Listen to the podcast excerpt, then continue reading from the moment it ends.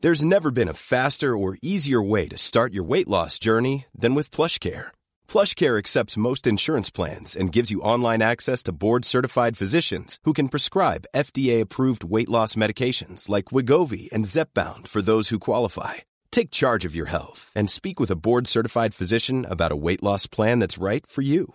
Get started today at plushcare.com slash weight loss. That's plushcare.com slash weight loss. Plushcare.com slash weight loss.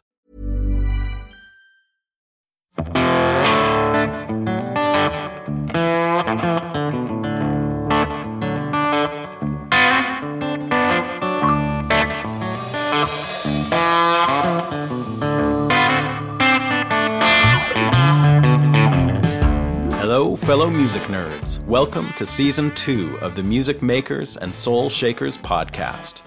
I am your host, Steve Dawson, coming to you from the Henhouse Studio here in Nashville, Tennessee. I'm a Canadian guitarist, songwriter, producer, and engineer, and I've been living and working here in Nashville for the last four years. A couple of years back, I decided to reach out to some of the amazing musicians, engineers, and producers I've met along the way to learn some of their more in depth stories than what I'd been hearing elsewhere.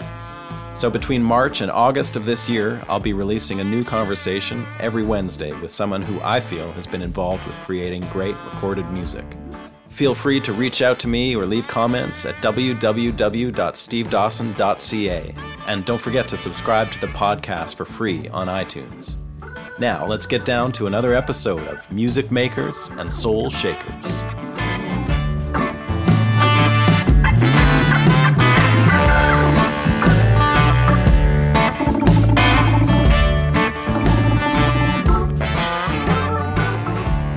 Hey there, folks. Welcome to episode number 44 of Music Makers and Soul Shakers.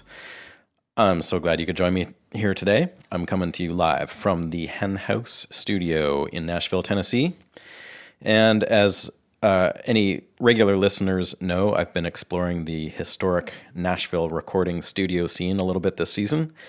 And this week, we're going to go deep down into um, one of the greatest contributors to that world and one of my favorite pedal steel players, and perhaps yours too, Mr. Lloyd Green. Lloyd's history is really an incredible one, and it was a great honor to have him here at the studio. He came in and spent a, a couple hours here, and uh, I had to pinch myself a couple times sitting across from Lloyd Green.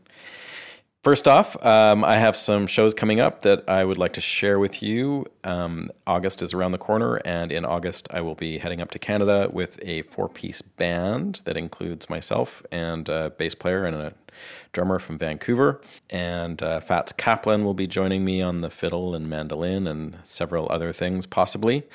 We will be playing uh, very soon, coming up at the Edmonton Folk Festival on the August 11 to 13 weekend followed by a little show in Calgary at a place called the Speakeasy Garage. And the weekend after that, so the 18 to the 20th weekend, will be at the Bear Creek Festival in Grand Prairie, Alberta. So if you're in Western Canada or Alberta, come on out and say hi. Those are both fantastic festivals, and uh, I am looking forward to playing them. You know, studio cats sometimes get a bad rap for being formulaic and playing the same crap over and over again, but really that's a bit of a modern misconception. Because back in the day, these players in Nashville were part of a scene that, yes, churned out song after song on a daily basis, but they had a deep love and sense of adventure on their instruments. And back in those early days, they weren't as confined and restrained as they are now. And Lloyd will be the first guy to tell you that the guys playing now are phenomenal players and musicians. We just don't really get to hear them outside of the confines of modern country music, which is a shame. But back in those days, those confinements and restraints that the the players have on them now weren't really defined yet and some of these guys were really able to cut loose which is a great thing for us as listeners anyway these days the level of musicianship is mind-boggling but you really don't get to to hear them but back in the day man on some of those early George Jones and Johnny Paycheck and Charlie Pride records these cats were really allowed to play and they sure did day after day after day Lloyd Green came to Nashville in the early 60s, and he had some success playing with some country legends who weren't legends at the time, but now are to us, like Farron Young and George Jones. But early on in his career, he had some setbacks that caused him to quit playing completely for a couple of years, or a few years, I guess. But you really can't keep a player of Lloyd's caliber down forever. And by a series of circumstances that you'll hear some about today, Lloyd began session work again in the mid 60s and became really one of the most recorded players on Music Row. And to me, Lloyd sticks out for being kind of a really bluesy and soulful player, while at the same time pioneering certain things about the pedal steel that were blazing a trail for years to come. His innovations on the steel guitar are still standard issue today. His impact on modern music really is immense. In the late 60s, a session came up for Lloyd with a bunch of uh, hippies from California, and they were called the Birds and they would that session would go on to pretty much define country rock and introduce Graham Parsons to the world as well. And that album, as many of you know, is the legendary Sweetheart of the Rodeo. Some of the tracks from that album would become total benchmarks in steel guitar, not to mention songwriting and singing. Um, songs like Hickory Wind, 100 Years From Now, and the kickoff track that has an unmistakable Lloyd Green lick off the top is You Ain't Going Nowhere, the Bob Dylan song. They're all classics, and Stand Up Today is some of the finest playing in popular music. But at the time, to Lloyd, it was a bit of a grind, I guess. These guys worked slowly, smoked a lot of dope, and took entire days to record a song, which was a far cry from his usual pace of four songs in a three hour session. Anyway, Lloyd was so generous and kind enough to come and sit down with me at the hen house and tell me about his history and a bit about, a bit about his playing style and, and his instruments and some of his earliest and greatest sessions, the Sweetheart recordings, and what he's up to now. And it was a huge honor to have him here. I'd just like to take a sec to thank you all for listening to the show and joining me today. And as always, you can connect with me and the show at www.stevedawson.ca. You can make comments there. Uh, also, please subscribe to the show on iTunes and you can make comments there as well. That actually helps us out getting placed well in the iTunes world, which is handy for podcasts, as some of you know. And if you feel so inclined to contribute with a financial donation of any sort, that's really the, the one way that we have of keeping this show going. Uh, you can do that at the website, stevedawson.ca, as well. Just go to the podcast page and hop on over there, and you can make there's a donation button. You can make a donation of any sort. That would be greatly appreciated. And as I mentioned, please subscribe on iTunes and just uh, share it wherever you can. I'd really appreciate that. And now I bring you my conversation with Lloyd Green. Well, thanks for doing this, man. I really appreciate it. Oh, you're, it's you're welcome. it's an honor to have you here. Well, thank you very Yeah, much, Steve. I'm a huge fan. you know, I'm I'm from Canada, so coming here um, and meeting some of you guys that have been involved in the heyday of the Nashville recording scene is kind of it kind of blows my mind. So I'm, yeah, it's an era that's gone, and uh, it's it's sort of like the uh, saga of Gone with the Wind. It's really a, a, a scene from the past, unfortunately. yeah, it Or, is. I mean, from my vantage point, my vantage point, unfortunately, but yeah, but it, everything moves on. Music changes. Yeah, yeah. When you first walked in, you kind of mentioned this project that you're that you're going to embark on soon the the reimagining of the Sweetheart of the Rodeo record. Could you talk about that a little bit? Yeah, uh, this this thing's been in the works for about six months. Uh, the two principal characters, besides the birds Mm-hmm. and the late Graham Parsons, of course, uh, who were involved in the Sweetheart of the Rodeo project, were J.D. Manis and myself. J.D. Manis is a California steel player. J.D. Manis and uh, uh, I were the two principal players uh, uh, uh, bes- beyond the uh, birds and, and Graham Parsons, who, the late Graham Parsons, who was a originally involved with the Sweetheart of the Rodeo album. Those guys came to Nashville in 1968 and did a, an album. It was a, a real departure for the California rock groups. And, Sure. and uh, ironically, of all the steel players today uh, that were around my era, the great players, they're all gone. They're all dead Yeah. except J.D. Mattis and myself, Mm-hmm. uh, largely. And and we were the two principal. guy- We were the two steel players on that album. And, Yeah, yeah. And and without the steel guitar on, on that album, it's unlikely. It, I think that the album would have become a cult album Right. that it has. However, Graham Parsons, it, it, that becomes argumentative. Uh, uh, uh, at It that does point. play a huge part of that record, though. But certainly without the steel guitar uh, on the album, it's uh, kind of a guy, a bunch of rock guys coming to Nashville to do Yeah, a, man. a You country need this album. deal. With it. Yeah. But anyway, so we're still alive. We're still healthy. Yeah. We're still cognitively alert. We can still play. Yeah. And we're going to do the album. And uh, th- it's been in the works for about six months. A producer from uh, Denver, Colorado, named John Macy, is uh, Uh-huh. handling- is spearheading the project. And Okay. and now it's taken on a lot of different proportions with uh, some big uh, entities, which I shouldn't mention probably right now, Okay. who are involved in it. I, I- I might just mention peripherally the Country Music Hall of Fame, but Yeah. beyond that, I, I'd, I'd prefer not to talk about. It. But we're going to do the instrumental version of it, and, and it's uh, Nice. kind of taking on a life proportion of its own.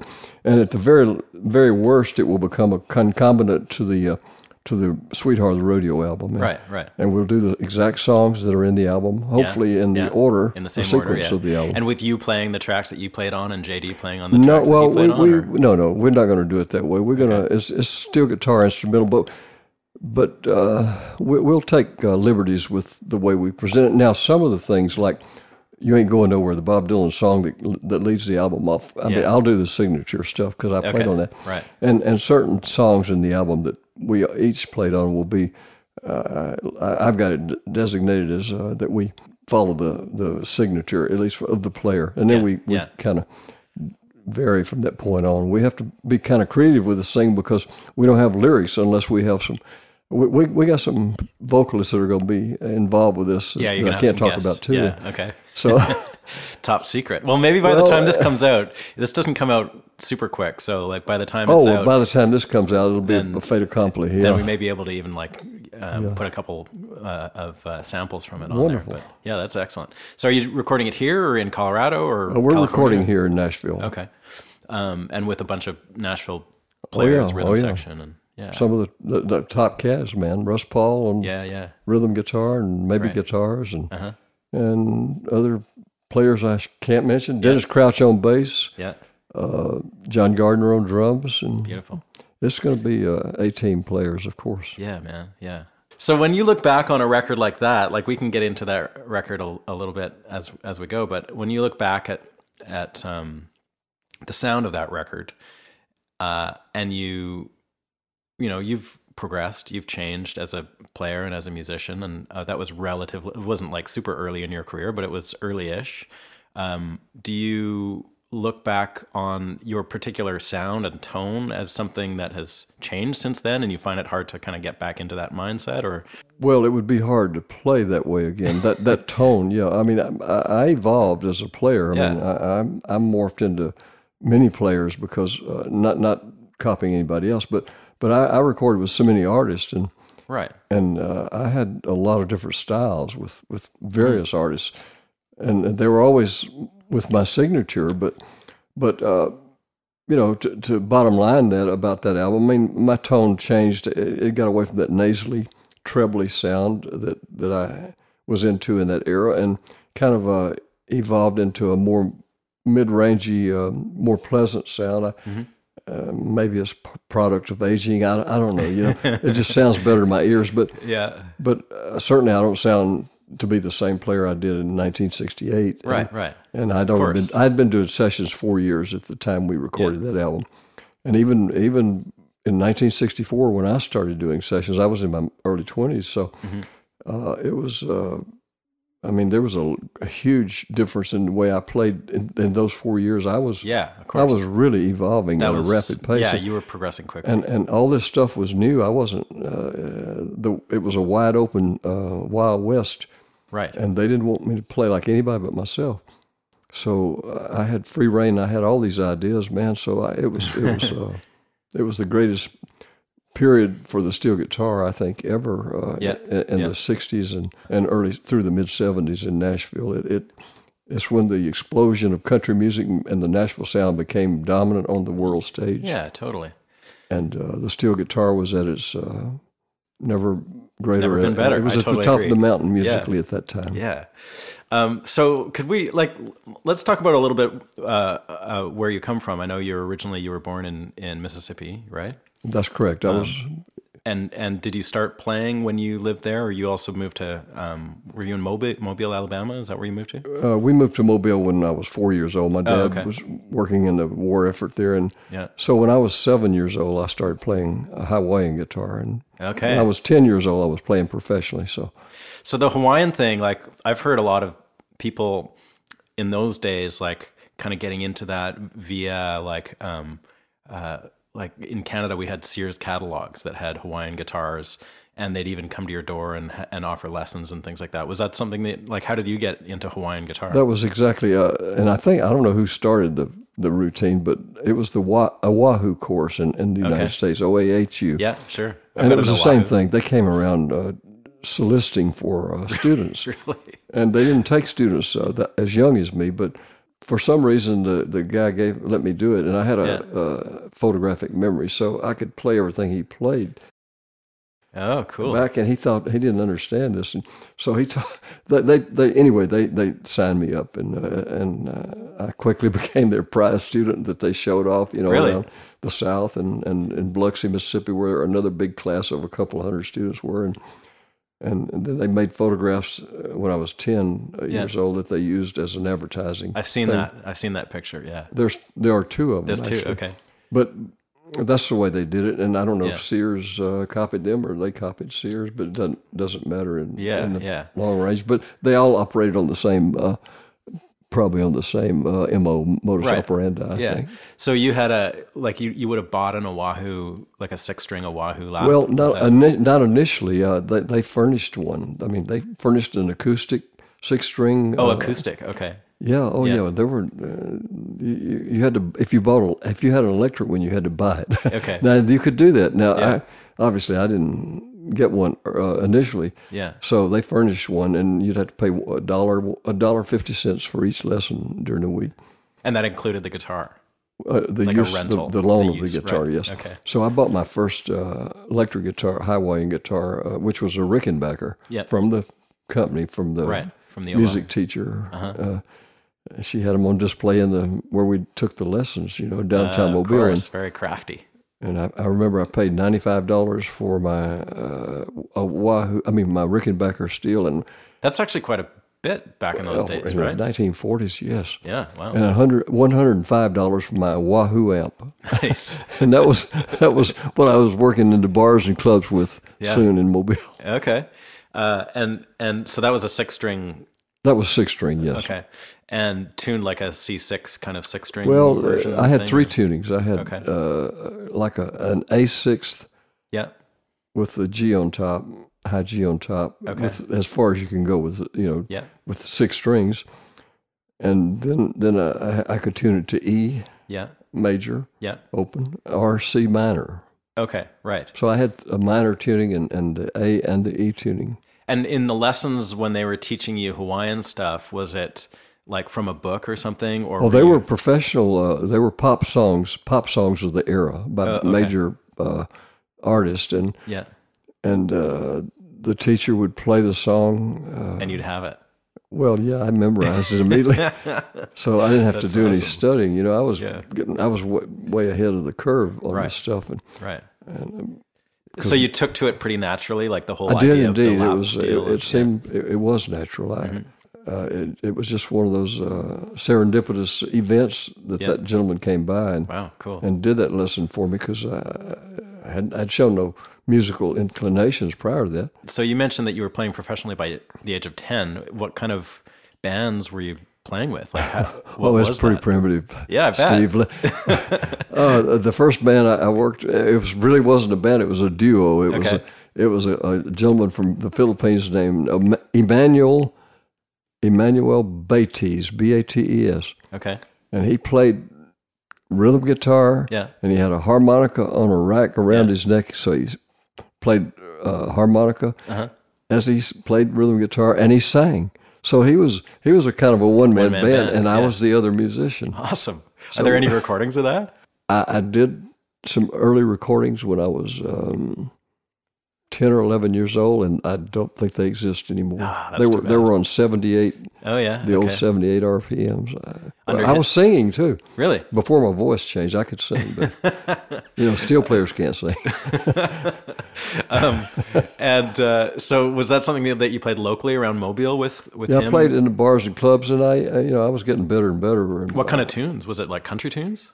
Yeah, it became uh, uh, from that early. St- st- I don't. I don't remember what we were. We were doing just pop songs with Mm-hmm. Emmanuel Betis, but then my next band was a regular band, like five or six pieces of, of country music Okay. or, or hillbilly music, probably called in those days. or- Like s- comparable to Western swing at that yeah, time. yeah, Okay. what, whatever the country music of Right. the or hillbilly music was uh, Yeah. of the night, late 1940s. That's what we were playing. All the hit songs of the era. So what, what years would this have been? I, I, it sounds like I'm 190 years old. uh, 1947 to, Wow. until 19. Well, I left for college in, when I was 17. So Okay.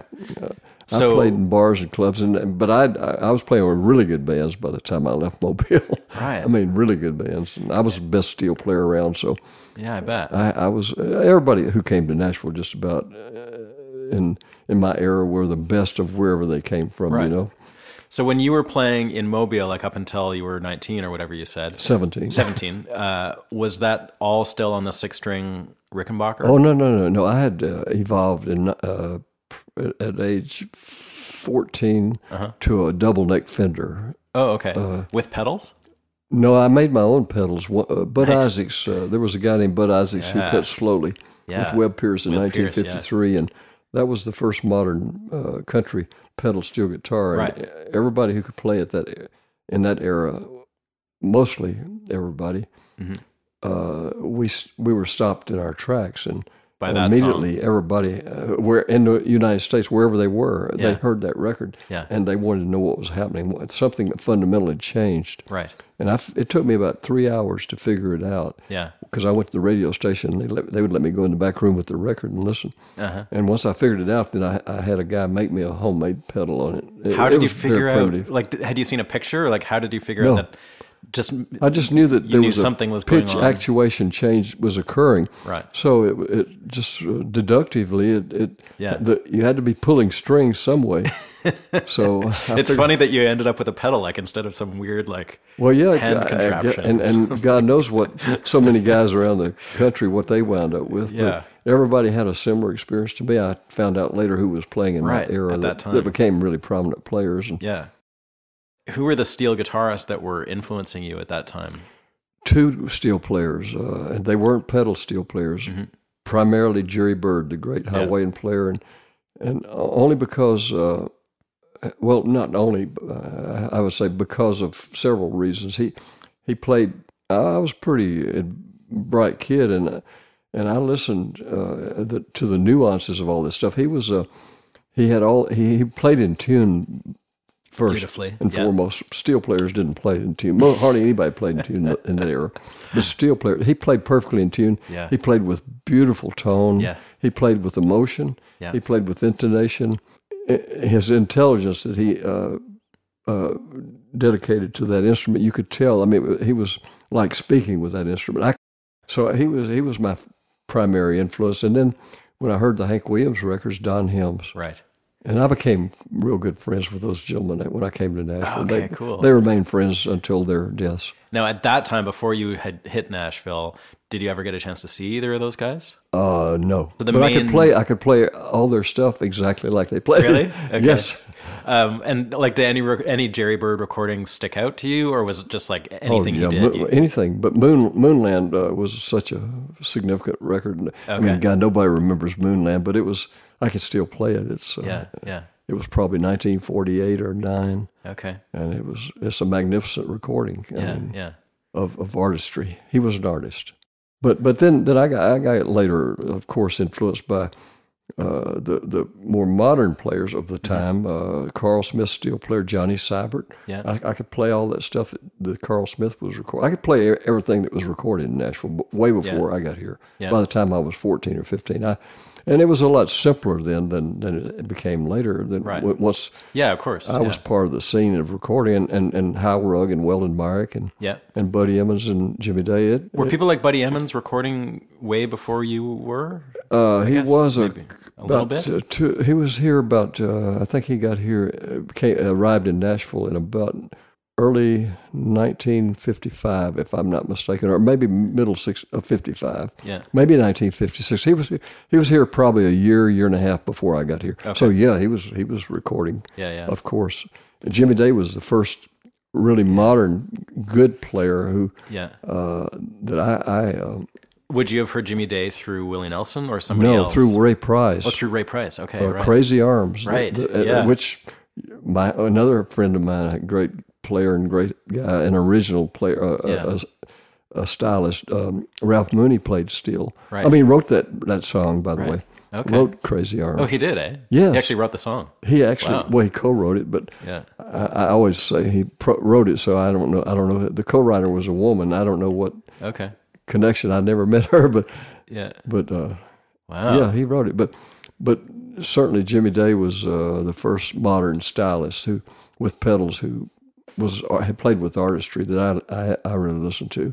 And had you uh, had a chance to see him as well, or not? Not at all. Like I did. I did, saw okay. him, and we became friends long before I came to Nashville. Okay, so he would have been through like playing in Mobile, or something. And, and he used to come out to the clubs I played in. I, and I played with some of the opera acts too. I, Yeah. When I was 15, 16, I started working with opera acts that came to Na- Mobile without bands. And, 'cause And they, would, pick up bands. Yeah. Okay. and Is that how you hooked up with Farron Young?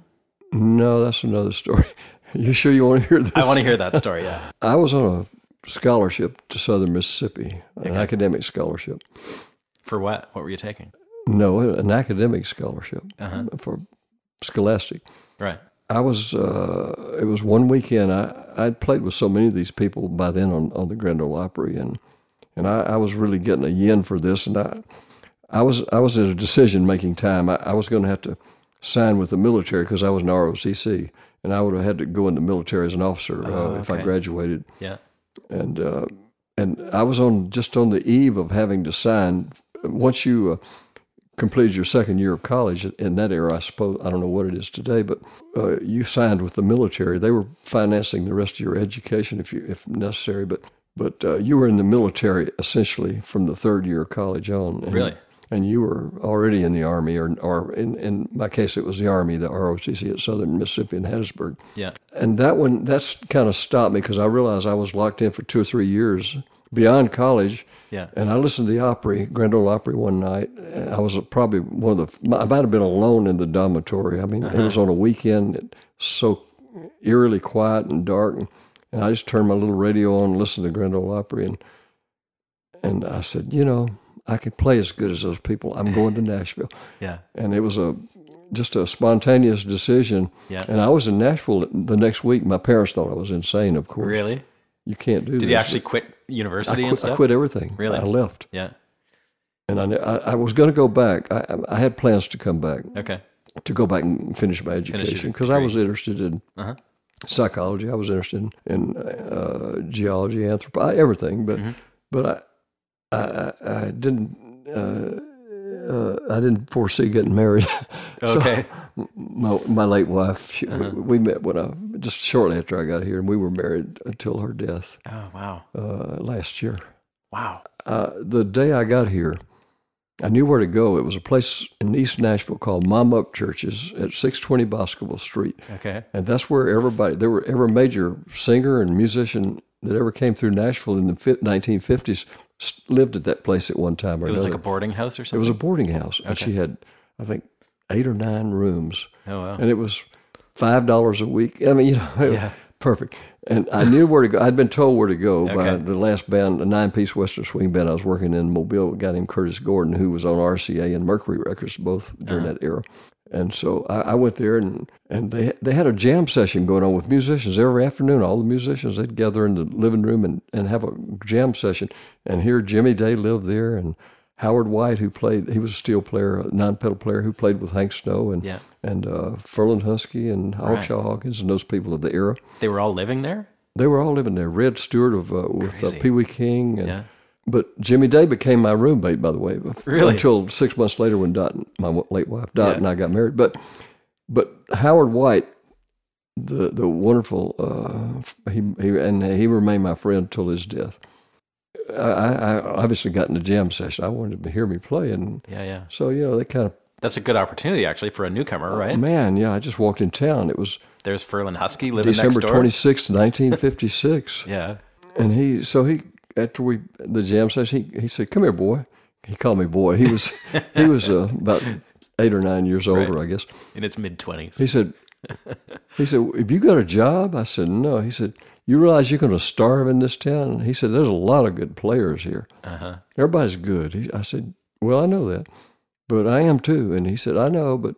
He said, you, "If you hadn't got a job, you need a job." He said, "You want to work with Fair and Young?" I said, "Yeah." Did you know who Farron Young was? Oh, you- of course. I knew all his records. I- Okay. I, knew all everybody's records. But you hadn't played with him before or met no, him, I right? never met Farron. He called Farron on the phone. Really? Farron had lived at that boarding house for a short period of time, too, earlier Yeah. in his career.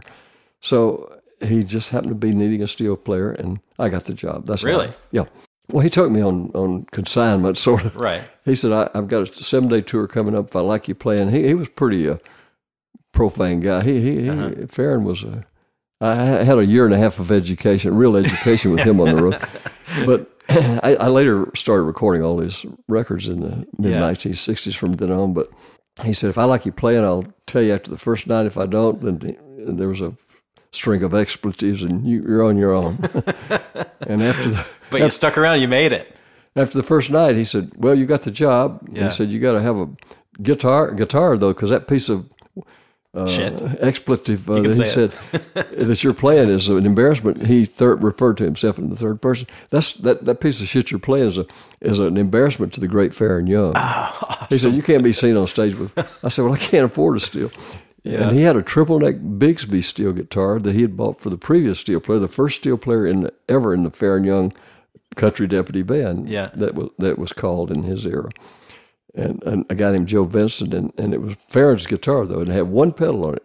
Oh, really? And uh, but I was still playing that first primitive The Fender. that I had made the the primitive pedal on. So it was Yeah. it was a pretty. Uh, it looked like a you know something from the it was time to graduate. Oh, it was you know. so he was right. I, I he needed something more, a little more class on stage. yeah. So he let me use that for the year and a half I was with him, and, Okay. and anyway, that's that was the start of my putative career. Uh, so you played with him uh, on the road strictly, like you weren't recording with him or anything in those early days. no, I wasn't recording with him. I did do a session. I was nineteen, and I, I um, my first session was with George Jones. Right. Three, yeah. mo- three months after I got here, Okay. a song called uh, on Mercury Records called "Too Much Water Running Under the Bridge." Yeah, I love that tune. On that song, like it- you've totally got your shit together. Like the the tone is killer. Those like I just listened to it last night to get a little refresher and like the the solo. There's guitar solo and twin fiddle and and you. They're all short, but they're all like right up in your face and like awesome sounding. Do you remember much about that session? I, me- I remember everything about this Let, session. tell me about it. the guitar uh, solo you referred to just before my steel solo was the greatest guitar player who ever graced Nashville, Hank Garland. Ah, beautiful. He was, uh, if he hadn't been in, injured in the car accident that damaged his brain in 1963, or Yeah. just just a short on the eve before I got into sessions, we'd have been working together all bet. the time. Yeah. I mean, I loved Hank Garland. He was so brilliant, and Mm-hmm. uh, and, and and intellectually he was brilliant, and musically he was. A, he he played jazz. He had a j- jazz combo in Printer's Alley in Nashville Oh yeah. that he played every weekend. The greatest jazz players of the era flew into Nashville to see him play jazz. Wow. He would. He, he probably wouldn't have stayed in Nashville had he survived. Uh, I mean, intellectually survived. His brain was uh, damaged beyond Yeah. repair when he had the car wreck Yeah. but I think he would have eventually gone to New York or to Right. London or to Somewhere where he- Chicago or L.A., San Francisco. He, he would have been the uh, he was already uh, he was probably already the maybe the best jazz player, Yeah. guitar player in America. But Yeah. he played all this simple hillbilly stuff too, eh, with equal finesse. you know. Right. But he was yeah, okay. And yeah, back to the George Jones session. He played guitar. Yeah. Uh, a disc jockey from WSM, of all people, played drums named T. Tommy Cotrera, famous disc jockey Really? that was at WSM Radio. How, how did that come about? Why was the DJ I playing? have no drums? idea. He was just there on the on the kit. I, Okay. I, I was just the steel player. I was Right. so glad to be there. Uh, the fiddle player, you said twin fiddles. I, there was there's twin fiddle on it. Yeah. I, I don't know who the second was. I don't have a mental vision of that, but Shorty Lavender, uh, who played in Fair and Young's band, was one of the fiddle players. Okay. The piano player and leader and the producer, I think, was uh, Marvin Hughes, who was head of Capitol Records. Really? So uh, the, the the recording industry community was still a kind of a loose knit, not quite cohesive, organized Right. Okay. unit at that time because Nashville hadn't become a big recording center. It, it was just on the eve when Elvis Presley started cutting at RCAB. Then it started becoming something special. What year would that? George Jones- 1957. That was 57, March of okay. 1957. We, When I cut that with him Wow. and uh, let's see, bass, bass, bass. Uh, I think oh, I think it was uh, Tom Pritchard who played also in Farron's band. Uh-huh. Okay. Uh, And what studio would that have been in? Do you remember? It was a television studio. It was right. Oh. I, I'm not quite sure the name of it. I, for a long time, I thought it was RCAB, but Yeah. RCAB was still about a month away from opening. Oh, okay. I, I f- later found So out. was Music Row then not even was this like pre before anything was really going on there? Yeah, actually, RCAB was uh, y- was uh, the first. Uh, That was sort of the epicenter. Of, actual studio and uh, f- and uh, Owen Bradley had uh, Bradley's studio, which later became Columbia Studio, right. but it was it was only a block away. Those were the two major studios. Then And the Fred, Quonset Hut wasn't there yet. I think when I cut that, the Quonset Hut wasn't there. It, it could have been, but Yeah.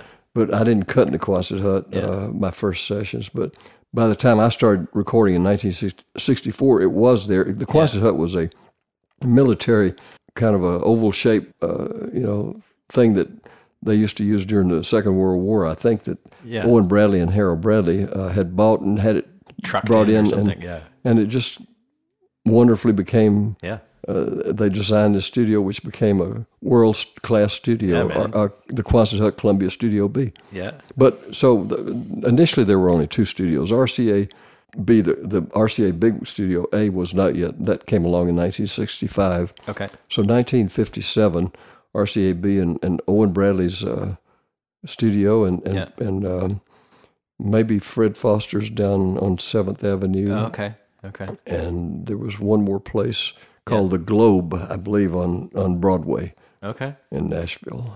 Had you met George Jones before, or was this the first? Yeah, time? uh, actually, George had worked just worked a tour with us, a month long tour in Canada, Oh, really? and he wanted me, asked me to record with him. So Okay. that's And how that came. So about. you've been in Canada with him, with George? yeah, we had what happened. See, in, in that era, no, er, nobody could forward bands except the major acts. And Right. The major three a- acts of country music were uh, Jim Reeves. He was the number one Uh-huh. singer, uh, number one pa- paid act, and f- uh, her- f- Hank Snow second, and Nice. Farron Young. Canadian. There you go. And so they all had bands, and and we had Patsy Cline who opened the shows for us. Really? Yeah, she she was the show opener. She got hundred dollars a night. Wow. And George Jones was the second act on the show. He got two hundred dollars a night. okay, so you were playing with Farron Young, eh, but also backing up. All those people, George Patsy Jones and Cline. Patsy Cline. Yes, of course. Yeah, Wow, that's uh, that's a that's the way it Incredible worked in those lineup, days. man. If you were Holy on the road shit. with Jim Reeves, whoever was playing with Jim Reeves, they had to back the other the opening acts too. You know, Yeah, because yeah. they couldn't afford bands naturally so you've been playing with George every night up in Canada, and and then for a came month. back and for a month. for a yeah. month. Yeah, that's well. And was he pretty flawless in the studio? Like, did that song get tracked really easily and quickly? Yeah, we uh, we did uh, four songs on that session, as I recall. We we only did two songs with George, Yeah. and then we did uh, two more songs. So we did four songs on the entire session. The other two with was were duets with a female singer named Virginia Spurlock. Okay. Don't know. I think he might have later done an album with her. I'm not sure, but Okay. but she they did a s- single. I, I've never heard it, but That's like really your first experience in Nashville in a studio, right? right. Were you freaked out, or was it just like eh, No, no, not but at all. but but my uh, immaturity and uh, and arrogance, I I said to myself, this is where I belong. This is where I'm going to be the rest of my life. you I'm, were right? Well, but I wasn't right. See, let me. Uh, my next session was literally six years later. Right. Okay. Actually, I wanted to ask you about that period because there is this long period where Uh, that Where- period was a, my dark period. I Okay. mean, it, it was very difficult. We struggled to survive, and so you were married, you were um, Yes, doing I had some two children. touring, two kids. Okay. and it was a very like ev- so many other people. I mean, it was just we just struggled to survive, and Yeah. Dot made most of the money. I Yeah. made what I could play and steel guitar with various people. But it wasn't. You weren't. You were barely getting by at that. Oh, we were, yeah, of course, yeah, we we struggled. Was the touring not consistent or something, or was the money just really crappy? Uh, well, both. Both. Uh, Farron was not. Wor- Look, uh, what happened after Elvis became Elvis Presley became the dominant singer of the fifties. Yeah. Then every singer on, in Nashville decided they wanted to be pop singers, Right. and everybody started cutting pop records, uh, and they all had one or two hits, and then they their careers flamed out. They Right. didn't. They, they quit using steel guitar. That was Okay. the bad part. Yeah. So it was a bad period, not only for music in Nashville, or, or, or a formative period and and, ch- and uh, changeable period, but Yeah. but it was a terrible period for s- for musicians, and particularly steel, Deal. players. Right. I, I would just take pickup jobs with whoever I could get, you know, with Furlan Husky or or with uh, Hawkshaw Hawkins and Gene Shepard and Were you playing on the Opry? yeah, I was playing regularly on the too? Opry regularly on weekends. Whoever would, they didn't have a staff band at that time. Oh, they so, didn't. Okay. So you could pick up whoever wanted you to play with them. You know, you'd look at the list. One would, the musicians could look at a list on the uh, tacked to the wall by Really? the, by the uh, dressing room Yeah. on, on Friday and Saturday night and see who was going to be playing the following week. Yeah. And uh, then you go up and say, hey, you need a steal next week. Ah, okay. That's the way it worked. So there was no. You didn't officially have that gig or anything. It was just like No, happening. it was just and, pick up Right. No, there was no gig at the Opry. It was all, uh, uh, there was no staff band. That wasn't formed yet. Okay. That was years in the future. Right. Right. I turned it down when it came along and because I was so busy in the studio. Right. And would you be playing at the Opry like every week, pretty much? Then at that point. If I could, could, yeah. because it provided just a wee bit of income. Not Right. much, but, Yeah. Enough to you know, that period happens and and wh- what signaled the end of that like from going from making a couple recordings back in the day and then having this period that things were not happening and then what happened where all of a sudden you're working 400 sessions a year it, it, it gets a little uh, kind of surreal and uh, spacey at this point because I quit playing for two years. Did you I really? was so disillusioned. Yeah. And I, I didn't t- touch my guitar between 1961 and 1963. wow I couldn't afford to go back to school. you were in your 20s i guess I'm still in my, yeah, my mid 20s, yeah, yeah early 20s. And, and I, um, I, I sold shoes in nashville in Nashville. And then a whole set of circumstances, which I'm not going to, because it doesn't sound believable to begin with, happened that I had no control over. And I started playing again. I didn't even have my union card. I couldn't play on the opera anymore because I, you could, had to have a union musician's union card Yeah. to uh, enable you to play on the opera. And, and I got my union card back through another extraordinary set because it cost money. I didn't have money, but anyway, you got it and once I got to playing again, I, I within a year after I had not played for two years, I didn't even have a modern setup. I still had a primitive setup with only two pedals on my steel. what, what, what steel did you have at this point I had a little Rickenbacker double neck that Shot Jackson had put two pedals on that only made a simple primitive E to A change. So I was already six years behind the curve uh, of all the steel players in Nashville. They had six or seven pedals, uh, Yeah. and they had a lot more changes. And I, I, all I had was were the ideas, Right. Uh-huh. But- and I couldn't execute them because I didn't have the equipment. And was anyway shot jackson another series of events uh, fixed me that the, the guitar you heard on uh, uh, no not on the george jones that was the triple neck uh, The Bi- Bixby. uh, Bixby of Fair and Youngs. The guitar I had nine months before I started, n- literally nine months b- before I started recording sessions, was my first real guitar, modern guitar, where I could play the ideas I had in my head, and Yeah. I was equal to everybody else far as the setup. So I was at least on uh, this level ground with all the steel players. and what was that instrument what was that guitar It was a double neck Bigsby that uh, had been that shot made into a showbud. Oh, okay. So this is was Shoba. Did it exist or it, Yes, but oh, it did. but okay, He knew I needed a guitar. yeah. So he so he rigged you up one He, out of an he, old he Bigsby. took this Bigsby and made it into a showbud for me, nice. and that's what I used for the first uh, nine months I was recording sessions. So that's an E9 and C6 neck. Yeah. Mm-hmm. like a regular pedal steel. And and how many pedals did it have? I had six pedals on the floor, and I had two knee levers, Okay. and that's that was pretty much standard in those days. The other two knee, knee levers did not yet exist, that- Came later. and and and then o- additional pedals, that, knee Yeah. levers that guys added, but. Yeah. But uh, the E to F, that was far in the future. I invented that one, you know, in 1968. That- Ah, that thanks, didn't man. exist till That's I a good cut, I cut D-I-V-O-R-C-E E with Tammy Wynette, and Yeah. it became a m- big record. And, Yeah. and that all the steel players that became a, the as part of the tuning now. Of course, that nine months after I got this guitar, I was. Uh, on Music Row, I was working for CSAC as a executive. Oh, I yeah, mean, yeah, right. it- It's bi- bizarre. Uh, that. That is weird. The late Roy Dresky was head of the office, and he opened the first CSAC office in Nashville, which was one of the three licensing agencies you have: BMI BMI, ASCAP, and ASCAP and CSAC. CSAC. Yeah. And th- they had their first office. He was the first head of the Nashville office. I was his first assistant, Okay. and That's just because you needed a job, like you needed a day job. he well, he needed an assistant. Okay. And I was wanting to get out of the shoe store, and I was working on the Opry with him some. So I- okay. and it, there were other people applying for it, but he hired me finally. I, I, he was such an indecisive man. He was a beautiful man, but he couldn't make decisions. It was like Uh-huh. Yeah. to drove me crazy Yeah. until he finally hired me. And uh, they didn't realize that they were going to finance my career as a musician, CSAC. Okay. So I had, I, I- here I am on Music Row with an office, a secretary, Yeah. and I can do sessions anytime I'm called for. But nobody thought I was going to be called for any sessions. Well, the first week I'm on Music Row, I, I, I did a, I recorded an album for RCA, uh, an instrumental album called the Nashville All Stars Oh, okay. with Jerry Reed and How did that come about? another set of coincidences that. Really? But the first week, just take my word for it. The first week I'm out there, I do an album for RCA, three sessions, which more money than I'd ever made in Nashville in one week. yeah.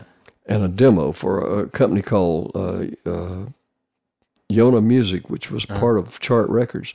Okay. And from that, uh, I became leader on all the Chart Records, which had Lynn Anderson. Because as it a- went so well, Yeah, and you were and I, I became leader on a lot, Right. about forty percent of what I was recording during my career. But but that was my first leader se- uh, contract. And then the Johnny Paycheck stuff came along, the early Johnny Paycheck, Little Darling. yeah.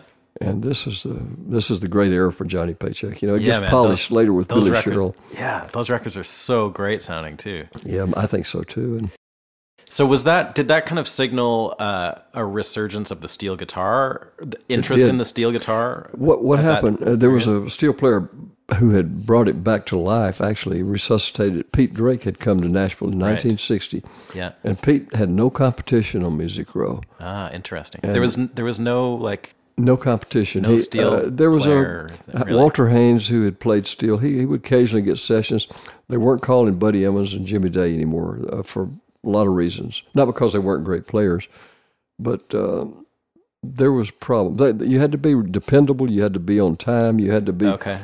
uh, socially uh, uh, uh, Yep, I amenable. get You it. know, people have to feel comfortable with you. Right, of course. They, they don't. That's the way it works in any business. And, Yeah. and sessions are are a prime example. If Totally. they don't feel comfortable with you in a session, I don't care if you're the best in the world. They don't call you Yeah. again. Yeah. And the uh, irony is that nobody tells you; they just don't call you. So that's the only way you know they don't like me. Yeah, well, that's a good that's a good way to gauge it, right? yeah, and so so they weren't using the best two steel players in Nashville on Okay. sessions. They had. And Were they notoriously difficult or something? Jimmy Day and Uh, I, Buddy I shouldn't- Emmons. No, I, okay. should- uh, I shouldn't. They they had burned the candle at both ends. I'll just Okay. say that. Yeah. You know, uh, Pete Drake showed up on time. He Yeah. he had a smile on his face. He was Yeah. a, he jo- he helped him out. You know, he and he played he a made mean this- steel. and they needed a steel guitar, and they didn't want really a lot of steel guitar yet, Right. Uh-huh. but they wanted that sound, and he fit the bill perfectly. Okay. And uh, the first three records he played on were number one records, country Okay. records. What what would those have been? Like who was he cutting with? in One those was days? called uh, uh, uh, "Don't Let Me Cross Over" with Carl uh, and Pearl Butler was number one record. I, I'm not sure I, of the sequence of these things now, Yeah. but one Rose and the Baby Ruth with George Hamilton the first. Oh, okay. And when, when you say number one country records, those things to have a number one country record when I started doing sessions in 1964, you didn't have to sell 50,000 records. Right. I mean, you know, t- th- that would be laughable. I mean, th- they drop used to drop Well, artists. not anymore. Well, not anymore. Before the industry imploded a few, uh, two or three years ago. Yeah. If, if you did, they could sign a new artist, and, and you had to sell more th- more than a million records to stay on the label. Right. The first album out, but fifty thousand was a pretty big deal to see. Yeah, yeah, sure. So these are not in the main in the big scheme of I get things. it. I you get know. it. But still, like relative to other things, like a number one relative, record's a number one record, man. So Pete Drake had played on three number ones, and they liked him. And they liked his personality. He so he he was a dominant force. And and Hal Rugg, great ha- uh, player Yeah, Hal Rugg, yeah. was here, and and he was getting some sessions, but for some reason he didn't ignite. Huh. Uh, and Want flexibility? Take yoga. Want flexibility with your health insurance? Check out United Healthcare Insurance Plans. Underwritten by Golden Rule Insurance Company, they offer flexible, budget friendly medical, dental, and vision coverage that may be right for you. More at uh1.com. Hiring for your small business? If you're not looking for professionals on LinkedIn, you're looking in the wrong place. That's like looking for your car keys in a fish tank.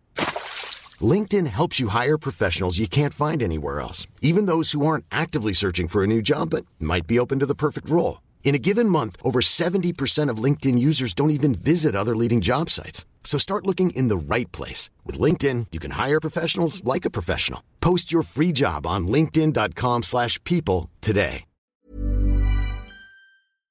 then in 1964, when I came along, it was the year of explosion. There were about five major players came along. I mean, not just I was the, the steel player. Weldon Myrick came in about another less than a year later and cut a, a major record with Connie Smith called "Once a Day" and Right. and "I'll Come Running," which further uh, solidified my standing of, of, of us putting new sounds of the steel guitar into the picture and Right. into the mix. And uh, luck is that intersection of opportunity and preparation. And you- Totally. You, you, collide at that intersection of luck. Yeah. And if you don't have, you know, all I wanted was an opportunity. Just let me have my foot in the door. Right. I don't ask for anything but that. And, Right. and if And they then didn't I'll like take it what from I there. had Yeah. to offer, then they weren't, weren't going to call me. Yeah. But give me a chance Yeah. because I had all these ideas. I really Yeah. did. And and uh, so that, that all those uh, uh, elements collided at that one intersection, and and I made the most of it. I knew once I got my foot in the door, man, they'd have to they'd have to drag me out screaming. I was never going to leave sessions because that was what I dreamed of six or seven years b- earlier. Right, right. When you started that string of, well, I mean, it basically like went for your entire career, but like at that point, what were some of the big records that you were playing on like early on in, in so 64, 65? What were the, Well, the first major record I played on that I, I was I was on a number one record or two before this, but they were in, I mean the steel guitar was you wouldn't know there's a steel guitar on Girl on the Billboard with Dale Reeves, but I played on that. That Okay. was my first number one record. Okay. I played a little gimmicky sound to cover up a expl, ex, expletive that Really? that they couldn't have on the radio at that time. it was distortion on my steel. It was a it was like a backward, you know that kind Really? of so that was my contribution, but it was my first number one record. But a song in 1965 I cut with Warner Mack. He was on Decca Records yeah, called "The Bridge Washed Out." I, had a- I in, introduced an entirely new sound, a new way to play the steel guitar on records, and uh, and it just caught fire. The record was an instant hit, of course, but but uh, steel players, it became the dominant style for about two years. And Weldon Myrick, and uh, who was coming on strong too as a session player, and Hal Rugg, both adopted the style and and. Uh, but among the three of us, within two years it was dead. I mean, the style, but it, the muted style that you heard what, what are the hallmarks of that? Like w- when you talk about that particular, Uh, It's uh, a muted style of playing the notes.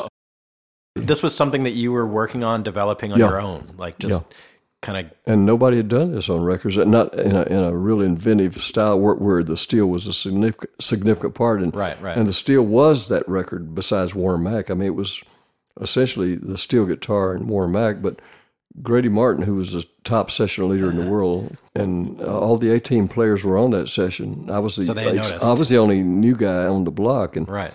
and so they They noticed. Th- they noticed too, Yeah, and I, yeah. and Grady started calling me on a lot of sessions, and, Okay. And we were all, I was part of the team after that. Right. Uh, wh- what do you remember about working with Grady Martin? Like, what um, aside from him being an incredible guitar player? Oh, he was he was the best teacher in the world. He was he was the most important, in my opinion, session player ever in Nashville. He he was the cohesion. He was the cement that that that made this all work uh, uh, among the triumvirate of the three major producers who who were the initial factors in in country music becoming the modern entity. And that the three producers were Owen Bradley, Chet Atkins, and Paul Cohen, Yeah. who uh, had given given Owen Bradley his job. Right.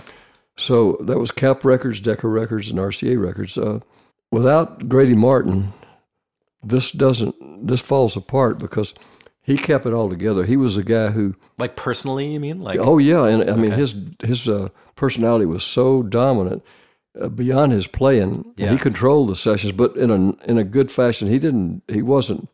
Uh, he, he could be pretty hard nosed if he wanted to be. If he, you know, he'd tell you what he thought, and he was a big bruiser of a guy. so was he kind of He was was, intimidating. he kind of producing these sessions, even if he, He, wasn't? he the actually producer? was. Now that you mentioned it, I, I'll tell you I for mean, that sure. sounds like producing to me. If he's I'll tell you for certain. Uh, all the Columbia records, I started doing a lot of Columbia sessions. He was leader on. every- He didn't play unless he was leader, right. so he wouldn't. You couldn't book him as a sideman. He had to Okay. be leader. Yeah. And the two, there were two two co-producers of all the Columbia sessions at that time. Uh, uh, two guys named Don Law and Frank Jones. Uh-huh. They were the top producers of Columbia Records in Nashville. Yeah. And I, my memory is very clear. Ever after every take of every major singer we were cut recording, they came out and they would ask, say Gra- to Grady, "What do you think, Grady?" they didn't produce. They just they depended on it. He was doing the producing. Yeah. Yes Yeah. and he he, he held all this unit together. He helped the musicians uh, uh, their lo- loyalty, and he was a really good player. Yeah. he had good ideas, and he was uh, unselfish. I mean, when a new guy like myself came along, he would insist that I play. Right. He he I'd Was, say, "You was sure?" he you-" was he older than you? oh yeah, Grady was. Oh yeah, he sure he was Like, sub- already in his substantially older probably than you. 40s, early Oh, late okay. 30s, early 40s. He, Okay. he was the the patriarch, but he was a, I mean, he was a intimidating character. I mean, physically too. Yeah. So uh, we not only respected him uh, as a musician and, and leader, but you know, if he got angry with you, man, you better be careful. he could hurt you. What would make him angry? What would you have to do to Ignorance piss off Grady, or, Grady or, or Martin? not paying attention, Oh, okay. not yeah. doing your job on the session, being on Yeah. the telephone when it's time to cut the record. Right.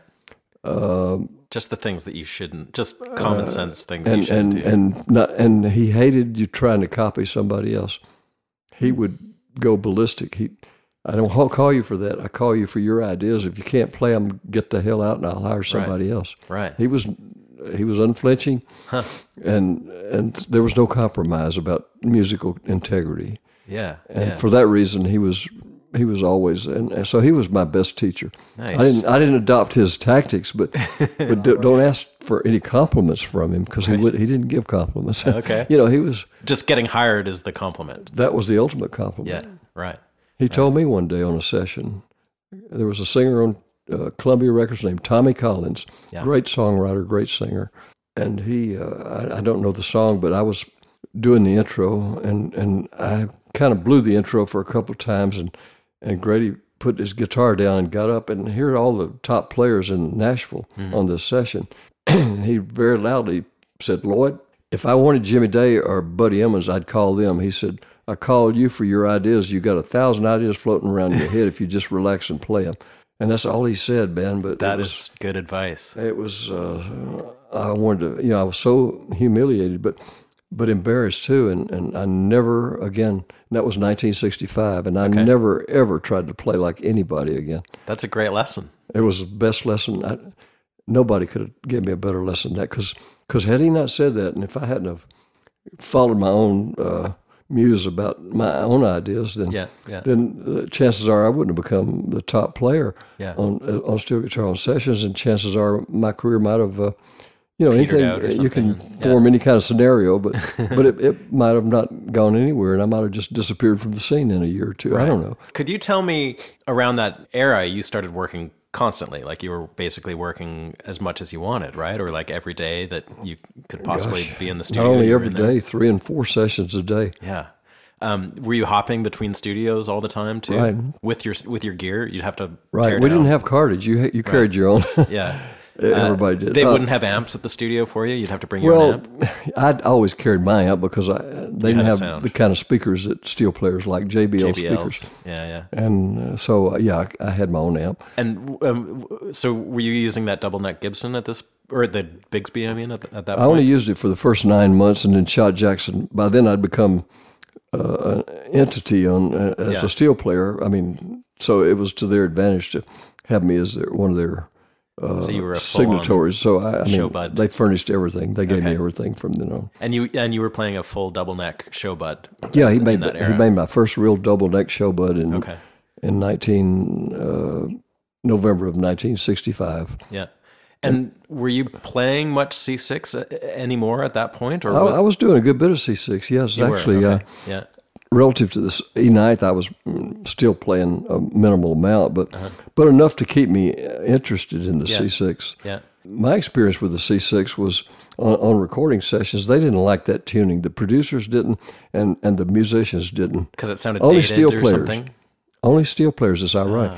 The produ- the musicians and this, and Grady particularly, he- man, that's that old timey s- Right. tuning. What he's talking about was this, were the sixth and seventh notes of those chords, Yeah, Uh-huh. and they didn't like it. They thought it was hokey. They thought it was ancient, old, and they wanted this modern dated. sound. They Right. wanted the modern sound, the E ninth. yeah. Uh, what year was it when Showbud, or when you asked Showbud to build you that single neck guitar and a double neck frame? That was, I didn't ask him to take the C6 neck off of my guitar in 1972. I had a, Okay. a Showbud Baldwin Yeah, actually, yeah. and and that's when I'd made the decision. I, I, I want to keep the width of the double neck guitar because of the comfort. Right. And I thought, well, let's see if I do this, uh, and I need something to rest my arm on. Maybe I can get him to put some sort of cushion on it for me. Yeah. So I went to shot with the idea, and, and he was horrified. He said, "Oh man, it- we'll ruin this. You'll ruin that guitar." He said, "I'll build you whatever you want. What do you want? Single neck, double neck, triple neck? I'll build you anything." Were He they said, building any singles at the time? or- Oh yeah, sure. they were. Okay, They built whatever anybody wanted. They were the biggest company, in the steel guitar m- manufacturer in the world, Right. In the '60s, Yeah. And then Emmons Company came along. They they were the two dominant ones in, until MSA started building guitars. But his idea was, hey, you you you ruin the guitar. I mean, if you want a single neck, he just couldn't conceive of a guitar with a pad on it yet. See, that was yeah, yeah, that was about a year in the future, and yeah. the worker who disassembled the C6 neck for me and had the parts, put them in a clear plastic bag, and he told the guy, he said, "Put those in that closet over there because Lloyd will be back back for in 'em." three days to, to have it put back on." and I never did, of course. I wonder if you could just give me a like a bit of a picture of you're doing all these sessions like uh, one after the other and and running between studios. Uh, were you always setting up as a band in the one room in general? Was your amp right there beside you? I'm Yes. just trying to get a picture of what you. They were all live sessions in those days, and and and it, it's not as uh, hectic as it sounds because we didn't have that many recording studios in that era. We only had Right. uh, Bradley's barn was built in 1965. Yep. Which was out of town, about 30 minutes out Right. of Nashville. But there was light traffic in Nashville also. Yeah. There, wa- there was no problem getting there. And so if you had a six o'clock and you were at RCA or Columbia at yeah. from two to five, and you had a six six p.m. At, at Bradley's Barn. You had an hour, and you barely had time to get you a sandwich on the way and make it. Right. But but now uh, keep in mind, Steve, that that often I do four sessions in one day in the same studio. We didn't we weren't constantly always moving jumping around. every Okay. three hours, but each session was uh, designated for three hours. That's the way our it had evolved, and and, and the way it had to be uh, uh, uh, rigidly ad- adopted recording uh, thing in Nashville because otherwise it would have been chaotic. And and they there wasn't just one group of eighteen players, by the way. There were probably two or three. Yeah. And uh, they're all interchangeable, but I mean, w- you- they didn't say "Give me that one eighteen. I mean, they just got Right. players, but there were a a list players that were called. You know, uh, if if steel guitar, they probably had two or three players on the list, and Yeah. they went down the list if one couldn't do it, maybe unless they had to have that specific player. So uh, you know, it would get kind of uh, mixed in that uh, configuration. And a Unlike- session was all back in those days as well was basically three hours. Is that It was very regimented. We had a three-hour recording session w- uh, from 10 a.m. to 1 p.m. We had one hour for lunch. yeah? 2 p.m. we cut from 2 to 5. Yeah. We had a dinner break from 6 to 9. And at 9 o'clock, you had another break for whatever. And 10 o'clock, if you're working 10 p.m., you work 10, a, 10 Oh, you would p.m. do to it- 1 a.m. Really, you would do a 10 p.m. session. Oh, yeah, we did. That was regular. That was really? routine. Well, after being broke for five or six years, you were probably I, like, Mm. I wasn't going to get tired. Yeah, man. I was, I was where I wanted to be. Yeah. I, I, I looked, I literally couldn't wait each morning to get to sessions. I just, it Right. was, it was the most Ex- so wonderful you- thing. Oh, that's awesome. When you played on a song like D-I-V-O-R-C-E, E, I don't need to know all the specifics, but like, would your amp be like right beside you there so you Yeah, could uh, control the sound and it would exactly. be close mic'd, I guess. it was close mic, and it was right. I always kept my amplifier at my right ear. Oops, excuse me, I hit the mic. That's okay. Uh, So uh, I would keep one he- earphone, one headphone off Okay. my right ear, so I could hear my amp, Yeah. and the left earphone was on, so I'm hearing the mix. Yeah. Now the mix was in, in that era of uh, when I started it was four tracks, and Yeah. quickly uh, by 1968, when we cut the Sweetheart of the Rodeo album with the Birds, it had just become eight track. Oh, really? That was eight Yeah, track? it- okay. So it was pretty well. The, when you cut, when you heard a song back on playback, it was mixed. It was done. yeah. So you didn't hear the, the sterility of what you might hear now in bits and pieces. Right. Everything was there. I mean, Yeah. So what about like all those super lush ones, like with all the background singers? Was that all happening live? Everything? yeah, not, not not the strings, and most often the singers, background singers, were there though. Yeah. The- Really? the- we had three groups. We had the Jordanaires, who were- Jordanaires, yeah. and the Anita Kerr singers, and the Nashville edition of Herschel Wig- Wiggington. Okay. So you'd have to be playing pretty quietly in the room, I guess. You wouldn't be isolated yeah, at all. you learn you know you adapt you know Right. because yeah you can't you learn that's part of your fundamental Yeah. training in Yeah. the studio if, if you don't you better learn those qualities real quick you don't overplay fundamentally Yep. first thing you learn is is to underplay you, Right. you uh, steel players are ask you for notorious more. you know overplaying Right. in studio they'll throw you out for uh, Yeah. don't do that don't play over a singer's lyrics Yeah. you had to make the fills in between those, and but you make them significant. And it was um, a pretty stereotyped uh, thing way we recorded, and they were pretty s- fundamental songs in those days.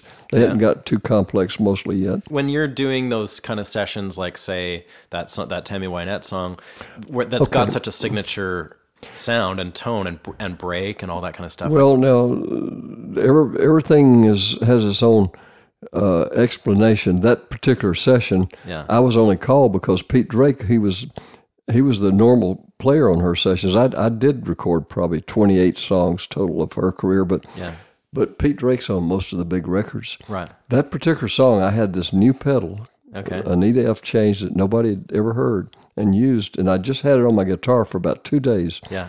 And Billy Sherrill was the uh, the record producer at, at Columbia by then. He was the head of Columbia. He was the one producing all those great George Jones, uh, Yeah. Tammy Wynette songs, Charlie Rich. Yeah. But he was uh, the best producer I ever worked for. He was a genius. This guy, w- he he literally choreographed all this stuff. He and he was a great writer. You know, he Yeah. wrote Yeah. or co-wrote most of those hit songs he was recording with the artist. So he he was prolific and and he would kind of not tell you how to play, but he'd hum you like a note. Uh, play this line, make and you add your magic to it, da da da, you know, something like that. You know, he'd just ha- ha- hum you a simple note, Right. Yeah. uh, a little pattern four or five note something. pattern. Yeah. That's the way I want you to start it, and you make it s- make it special, make it come alive. It might be a little too polished and cosmopolitan, you know, for Uh-huh. a lot of people, because it'd gotten away from the the kind of rough hewn, edgy stuff we were doing with Johnny Paycheck on Little Darling. But on the Tammy Wynette thing, he heard me doodling around with this. I was sliding around with this, trying to get the intonation because it was. It it becomes complicated with that pedal. It uh, So for non-steel players, this is a it's a knee lever. It or, or- raised or, it. th- or this was a pedal for you or a knee lever. Knee it was a lever? knee lever. okay, and it raises one str- one string or two strings by one semitone. and, and it to yeah F, becomes a right. totally different chord, and that's Yeah. what I'd been looking for all my h- whole life. And it just Okay. the light bulb turned on one day, and I said, "I know how to do this." And So you went to Showbud and said, "Can Yes. you get me a get me a lever?" put me that- this okay. on, and Cool. and they did, and it worked. And yeah. and so he hears me. Billy Sherrill heard me do- doodling around, and it just so happened that it was coincidentally on the Tammy Wynette session I'd been called for because Pete Drake was already booked somewhere else, Yeah. and it just so happened to be the song D I V O R C E. Yeah. And he said, what is that you're playing? I said, well, it's a new thing I'm, because he hadn't heard that sound. Right. He said, well, that's our intro. He said, play the da, da, da, da, da, but do it with that sound, whatever you're doing. so he gave me the notes, the Really? first four or five notes. Yeah. And, and he had the guitar player, Jerry Kennedy, with a uh, kind of a um, tremolo guitar playing uh, Yeah. playing the line before me, da da da da da da, and then the slide comes in with that new sound. Yeah. I don't think he liked steel guitar. He he liked Pete Drake because Pete kept it just four or five little licks that he he could put those licks. Billy could use those as flourishments and Right. and, and uh, embellishments for his songs. Yeah. And I don't think he liked steel guitar Okay. really. With a tune like that, a- as you're working that stuff out and you've got your new pedal and you're kind of figuring all that wh- whole thing out, like h- how many takes would you have done? Do you figure like one or two, or is it more like No five or more, six? no more than two. And that's everything. The the backup singers, everything would have been there, and she would have sung her her Yes. vocal live with you guys Absolutely. as well. Yeah. And that's why that's why those things when they worked, they had this magical quality because they they weren't processed sounding. They they weren't I'll say. contrived. They were just real. They had that and and everybody is uh, feeling the same. It's like playing live, you know, really in a, on a stage and, and everybody's kind of oscillating to the same thing in their head and Yeah. and if you can do that without uh, putting a part on 10 days later or a month later and having some, uh, you know, it gets so um, uh, sterile sounding uh, Yeah. modern music because it's it's not really music anymore. It's uh, manufactured uh, notes and, and noise. Yeah. And the Charlie Pride sessions that that first one you did with him is it's called it's something about the snakes, right? What what is that song? The, snakes, crawl at uh, The night. snakes crawl at night. yeah, yeah. what a si- song title, guy. yeah, it's a crazy tune, and the and the sound is so killer on that though. Like I, I that listened to right? that. Oh man, I listened to it again last night too. And uh, w- w- so, were you given pretty free reign then? I was in given those free days? reign You- you- completely, Yeah. except the what I described on the Billy Sherrill sessions and Because the way that you play in that era, it's not like if somebody's thinking of just like average steel guitar, that's not what they're getting with you. You're get you're like doing all kinds of crazy stuff that nobody else is doing. You, you're I'm doing an a lot of artist. I mean, I yeah. was- I you're doing was- like a lot of chromatic stuff that's totally out there. And, everything. I was doing exactly what I felt Yeah. and what I thought, and, and so the way I producers would conceived it. be would be They hired me for that's that. why they hired you. That's and awesome. they would tell me. I mean, uh, I, I never, never asked the producers, "How do you? You got an idea how you want me to go with this song?" Yeah. Except two times I remember asking the, a, a producer, different producers, in different times, where I wasn't certain about how to proceed with a song, and I said, "Have you got any idea how you want me to?" Uh, approach. think about this, approach it. And, and, and both times I got, s- no, that's what we hire you for, your ideas. a lot of help you And are buddy. today, today, if you said, hey, I got an idea, they'd say, keep it, you know. Really? Oh, Just, just make it sound like a steel guitar. Don't, don't be creative. I've been told that in modern times Oh my god. since I came back to Don't give me any sessions. of that Lloyd Green shit. That's right. it's, it's, it's took took a, Um, Yeah. uh, uh, it's a different universe now. It's 180 degrees reversed. And what about your work with Johnny Paycheck? Like, w- was was that a real highlight for you? Like, Man, it was. I, I loved it. And Paycheck said the perfect statement one time in an interview with uh, a disc jockey from WSM. Um, uh, he's a announcer on the Opry. I can't remember his name right now. He's still, I mean, he's a major figure today. Uh, and he, he was doing a two hour interview with Paycheck, and, and he asked Paycheck the, that question. He said, Can you tell me the synergy? What, what, what was it that made that so special between you and Lloyd Green? yeah, on those little darling records. Yeah. And paycheck, he said, just put his arms on the table and kind of his eyes narrowed and almost like angry and leaned across the table at him and said, Lloyd played with an attitude and I sang with an attitude. It was that simple. it comes across, man. And I thought I couldn't have expressed that any better. That's Yeah. precisely that's what we did. Yeah, It yeah. was an attitude. And, Totally. and he was hungry and I was It I sounds was that enjoying way. the and it- attention. yeah, I mean, it's like it's, with some singers, it feels like they've got a short window of of that kind of like it's different with instrument instrumentalists. I mean, but with singers, it seems like that a lot of them kind of have a short span of like where they're really effective. But that period with Johnny Paycheck, when you're playing with him and doing those sessions, Well, it's like you guys are. Both It was like it killing was different than what I was cutting with Chet Atkins. It was different than what I was cutting with anybody. So where were you? You were doing those. RCAB, That was all at RCAB. Yeah. absolutely. And Do you have any favorites of the Johnny Paycheck stuff? oh gosh, All they, of it. they were all man. But but but of course, jukebox Charlie, man, Yeah. and, motel time again. And, Oh yeah, was it- that was an early one, right? Motel Time. yeah, Again? that, that all that stuff. See, all his uh, polish stuff came later with Billy Sherrill producing. okay. uh, Take This Job and Shove It, which was Yeah. his biggest record.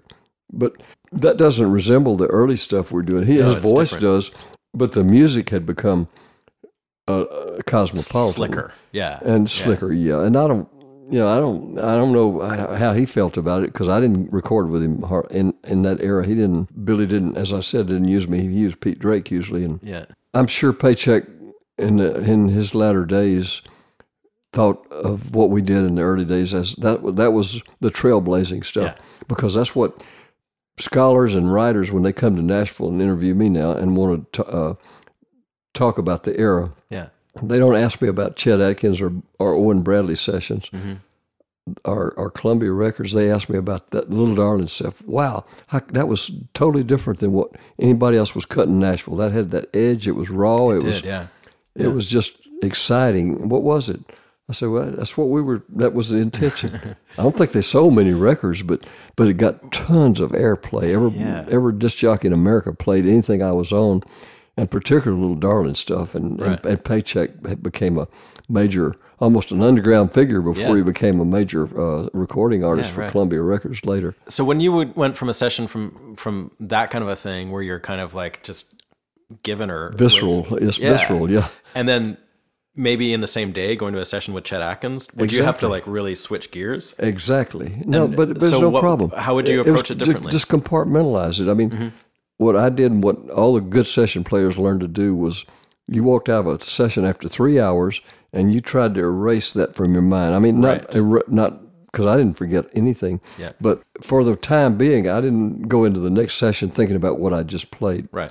Everything was fresh because you had a different set of musicians. Yep. Normally, you're in a different studio. Might be Yeah. could be the same studio, but always the musicians were going to change. The us- musicians we used in the Little Darling sessions were not the same. I never worked Yeah, with that different configuration of musicians on any other sessions. Right. Was the w- experience of working with Chet Atkins as a producer was that like a positive one as well? Like he, Well, he was a nice guy, and he was a Yeah. you know a great guitar player, but it was boring. really? oh, I thought it was boring. Yeah, his sessions were boring to me. Okay. I cut a lot of Just because they were very conservative and you knew so that you had to be conservative. and understated. I, I and- recorded with uh, so many people for him: uh, Dolly Parton, Porter Wagner. Well, actually, Bill Ferguson produced those, but but for Chet, I recorded with Hank Snow, and yeah. his name is on everything just about, even though he he's though not he- the producer. Yeah, so, I- right. but uh, the sessions I did for him, I- I, I didn't feel were very exciting, not compared to a lot of the other stuff, because he Uh-huh. Right. he was not going to You weren't going to cut loose on a Chet Atkins no, session. no, no. He didn't. He wouldn't say no. I think, but it was just the uh, his attitude was uh, he was this uh, he was more sophisticated. You know, Yeah, And yeah. You just felt like you don't want to get get too crazy with him because if you listen to his playing, it's it's a It's all comfortable. finesse. Yeah. great player, but but it's it's comfortable playing. He it's not adventurous. I mean, it is in in a way, but it's Well, in a all very extremely controlled, worked out, right? conservative- He's not it he's sounds- not going out on a limb like got it. like you, you did on a lot of got those it. sessions, those I other think so. sessions. Yeah, So I mean, I'm I'm not being uh, disparaging. I mean, he was Chet Atkins was Chet Atkins. I mean, Yeah. Gosh, and he but he he would cut his sessions totally live as well. Like it wouldn't be any different, I, most of them. Yeah, Yeah. By the time eight track came along, they had more um, more uh, overdubbing happening. flexibility because Yeah. then you ha- you had some tracks to work with that you could do uh, overdubs. But largely, Yeah, man, it was it was the the way of the of the era. Everybody you cut live and Yeah. you. You had to do it right Yeah. because they and they would splice some of the tapes, but if you overdub something, everybody's live and, and there was leakage in, into the microphones, yeah, I get and it. you'd have these ghosts coming through. So you had to really be on your toes and try to do it correctly. Yeah. Would it- would it ever happen where you really felt like you could have done a better solo, but but they were just like, no, that's that's it, man. We're gonna move on. And, and and and I'm not sure that I was correct either. Sometimes I was, but Right. But still, they uh, when I said, "Man, I can," I, I, let me let me have one more. I got it uh, just a, a little better, and I've had them say, "No, man, this is." Are you kidding? This is it. yeah, yeah. uh, And I, I- and sometimes they let me, but But but if they did let you, does that mean that the whole band would have to go again? no, they didn't, they weren't going to do that. If they, they were they were sold on the track, Right. they liked the track, then that had the feel or whatever they wanted. Then they would let you sometimes overdub your solo or, Yeah. or fills or something, and then they would the engineer would splice the tape because it was analog tape, Oh, Right. And and if they ne- if necessary, they would splice the tape and put Yeah. that segment in to try to get rid of some of the ghosts. I don't know how they did it, but Right, right. I mean, you probably know better than I do uh, as an engineer, but So the session for like just jumping from there to the Sweetheart of the Rodeo session, which is one of the the, the probably the biggest record that you're known for for whatever reason. I, I don't know if that's Isn't that really true or- Wha- ironic? eh, What's that? well, that's ironic because Yeah, did it- it wasn't a big record, by the way, and and when it, at the time, yeah. it was not a No, big record. I know. Um, it sort of became a developed this cult. whole thing, right? exactly. But at the time, um, it must have been a different experience working with these guys from California that were like rock guys. Yeah, They they probably would have been totally fish out of water in that scenario, right? You got it uh, diagnosed exactly. They walked in the studio that Monday morning or Saturday morning. We started on a Saturday, I think, in Columbia Studio A, the big studio upstairs, the new one. And, Yeah. and they walked in with cowboy boots on and, and little uh, Bow cowboy ties. shirts. I mean, they thought they had come to Nashville and Wild West. I think I don't know what they thought. And and you, know, guys they- are all in they, jeans and they t-shirts. had guys that came in with uh two cases of Gallo wine, this awful stuff that give you the worst headache in the world. Oh, Must have had all kind of uh, contamination in it of lead, you know. And that stuff would be drunk all during the day, and and little little dope being smoked all day. I didn't smoke. I, I didn't use drugs, so Uh-huh. I, I could get high from the fumes sometimes. They'd smoke in the studio. I mean, Yeah, back in those days, right? Yeah. and, and smoked dope at the studio. Those guys did. Sure. So, but but they were really nice. I liked them. And, and the very first thing when we started running the first song, which is on on the Sweetheart of the Rodeo album, uh, "You Ain't Going Nowhere," the Yeah. Bob Dylan song. You kick it off, man. Before I kicked it off, they're standing all four of them: Graham Parsons and, and Roger McGuinn and and uh, Chris Hillman and uh, uh, I don't know who the fourth was. They were standing over me, you know, and, and so we're going to run it down. Uh, I'd, or we listened to the kind of a the Dylan record, I guess. And, Oh yeah, they had the acetates, right? Like because that was an unpublished Dylan tune, I think. oh, then then I, don't- I don't remember exactly. I, yeah. I, yeah, they must have had some sort of reference. Or they could have just ran it by themselves. I, I, maybe they are. I'm sure they already knew it. So I, I, my memory is not accurate on this this segment. But when we got ready to run it down with the band, because they'd run it down, and we did a quick chord chart Yeah. number system we use, mathematical system, and I said, "Well, where do you where do you want me to fill?" And they said in unison, "Everywhere." I said, "Hey, my kind of guys, turn it on." And so I was at home, man. You know, it was a different experience. You're right. I Yeah. never recorded with a group like that uh, at that point, Uh-huh. and and I was used to doing uh, the regimented where we had to do four songs in Right. three hours. Right. that was the routine. And So how was it different with with these oh, well, guys? they You'd sat spend around all day. talked and and get up some sort of a mo- motive or motivation to cut whatever they're going to cut. Yeah. well, I mean we we cut only f- in, in an entire week we only cut five songs. I think four songs from five songs. Right, right. So I'm getting paid for every three hours. so but you're I'm- just kind of sitting around waiting and happy. yeah, to, it, it, it, it there was a lot It of that. got a little tedious for me because I'm used to action, and, and they were they had a new uh, way to cut like they did in California. The rock groups, I think, of the era. And Right. So how, how was that different from what you were used to? What was going well, on uh, Um, technically? the fact that, that there was not uh, uh, one song every 45 minutes that they they weren't interested in. They weren't looking at the clock. right. And, and regular sessions that we did, Nashville sessions, boy, the clock was the the key. I mean, you had to adhere to the clock. Yeah, yeah. and that you had to have those four songs in three hours, sometimes five. So were you brought in for a week uh, off the top? Like they Yeah. said, we need you for a week, and you're like, what? What the hell do you Oh, need a week for? uh, when I could, there was I had a lot of sessions booked, so I sandwiched mine, and they didn't use any other steel player while they were here, so Right. So they just used my time. They probably were in the studio more than I was there, but Yeah. but I worked from Saturday to the following Friday with them. And then I played the Opry with them, the Grand Ole Opry with them on Oh, you Saturday did night, that which show. was which, which which was an aborted experience that became a legendary experience. yeah, because too they for got them. yelled at and booed and stuff, right? Oh, Or- they got yeah uh, humiliated and Bunch of booed crazy by the hippies. audience. And- yeah. Oh, and uh, it was it was embarrassing Oh no. for me and for, to, and for them. You know, I, Right. I- Were you? uh, I was like, there two and three arranging- sessions a day. rearranging and rearranging, or was it just uh, not very productive? Like, what what was the reason that it took so long? because that's the way they recorded. They weren't interested in. in they thought that's uh, they they wouldn't. Uh, it was anathema and, and a foreign concept to go into session, a session and, and have a regimented. Got to do a song every forty five minutes Right. because Columbia Yeah. Records gave them carte blanche.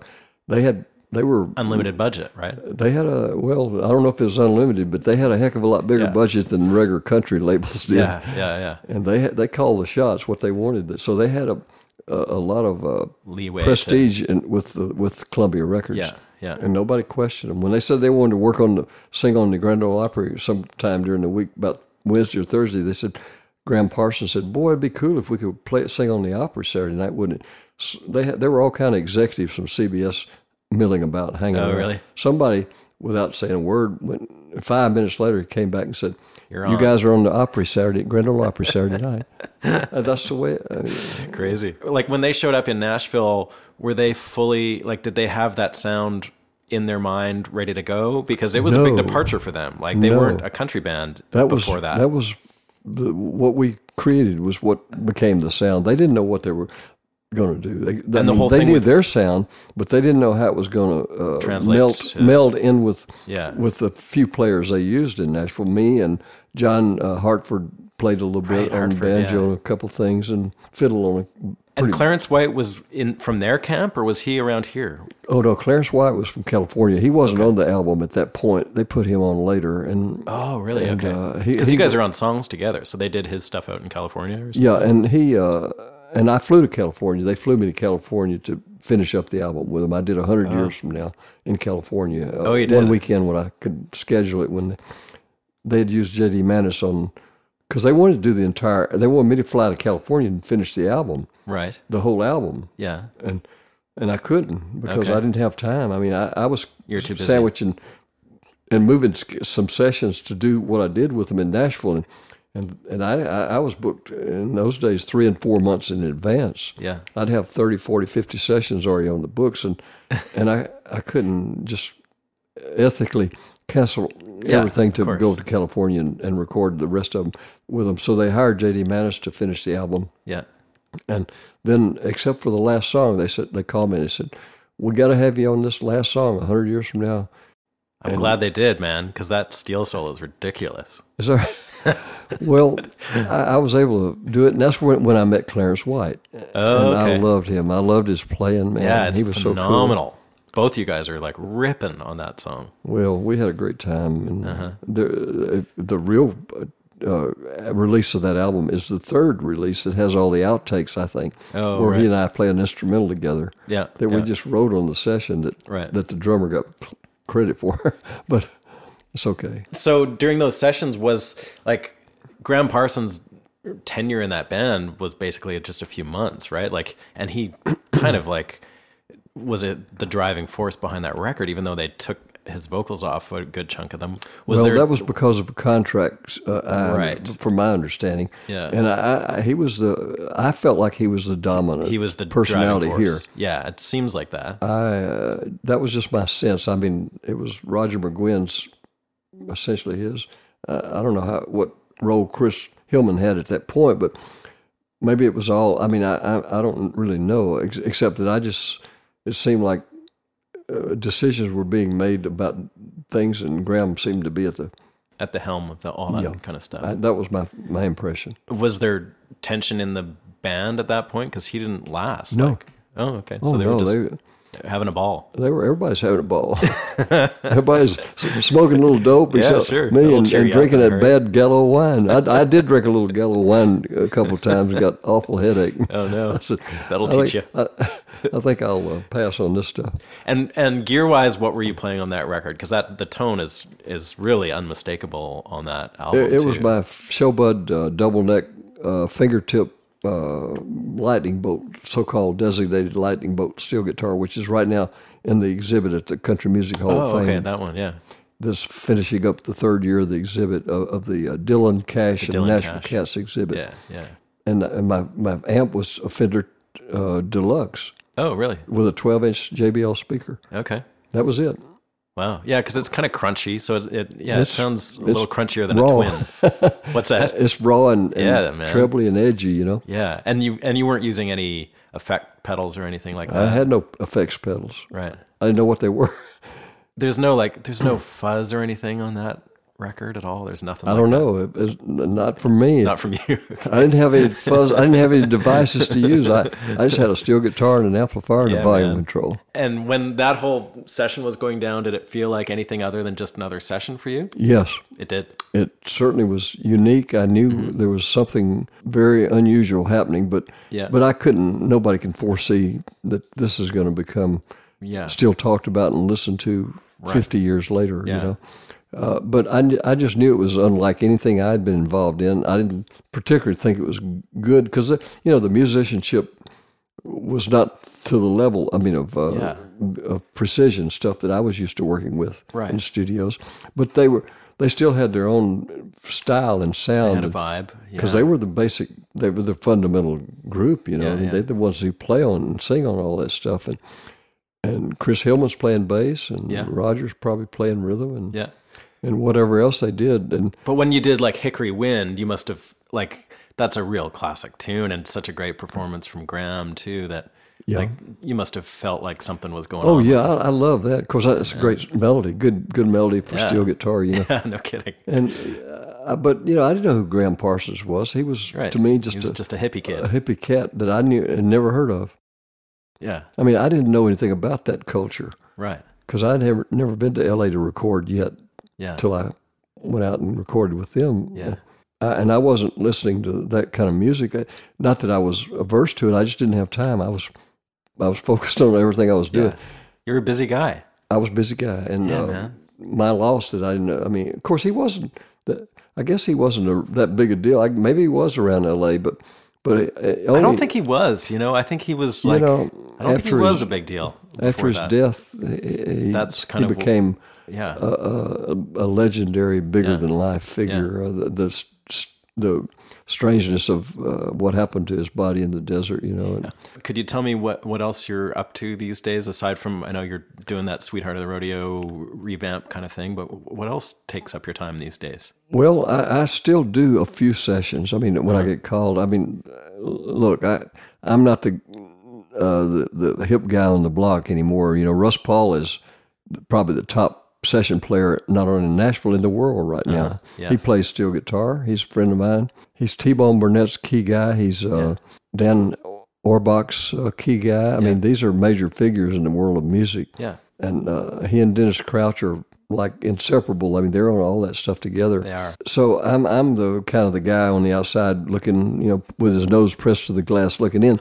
But uh, that's okay. I had a good career. I don't I don't need the money. I don't need the uh, ego stroking anymore. And and uh, I'm proud of my career. But I, I do a, f- a few sessions, and when people call me normally now, they they know what I do, and they it's it's more of a, a an album, a kind of a boutique or a vanity album or or Americana stuff. Right. Yeah. So I do enough work to keep. Do you have any plans to do like a, a full on Lloyd Green record at some point again? I've been asked to do it so much, but uh, actually, Tommy White, the great steel player, my favorite steel player on the planet, Yeah. is and I are going to do an album, an instrumental album, sometime this summer. Hopefully, after after the Sweetheart of the Rodeo album is finished with JD and myself. Yeah. But I'm playing some live gigs around town too. We we played a live performance uh, recently at the You and Family Tommy? Wash. No, no. Uh, Russ Paul set it up. Oh. Set it up, and uh, he had me and Billy Sanford, the, the Oh, guitar okay. player who Yeah, was yeah. my key guy. I mean, that we worked so much stuff and ideas together in the Yeah. 60s and 70s. He was the leader on all the Billy Sherrill stuff, by Right. the way.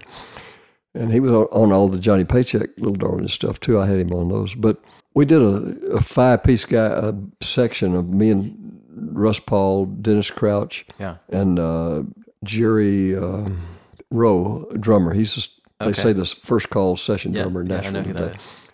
and Billy Sanford and me. And, and I told Russ Paul, I, s- I started getting calls. I didn't tell anybody I was going to do it. It's my first live performance in seven years. Really? And I said, uh, and it doesn't happen if I don't do it, by the way. So uh, as it turned out, Dan Orbach wrote three country songs and sang for us on the show. And Really? they, they couldn't say that he was going to be there. It would have been Yeah, man. mobs. When was this? Uh, about a month ago. And No way. I called Russ and I said, I've already heard from steel players in four different states that heard about this. I said, "You got how, how many does this place seat?" He said, "About hundred, maybe one hundred fifty. Yeah. I said, "It's not going to be big enough." Yeah. He said, "Just relax now, Lloyd. Just play steel. He said, Don't worry about it." They never had a crowd that big. It was overflowing, I bet. and they were sat, packed in like sardines. And they were lined up out back. Are you going to do that again? We're going to do it at the station inn. When? I don't know. It's going to be in the next three or four weeks. Really? And uh, What will it be billed as? Like, how do I find out? oh, oh, it's called uh, Rust.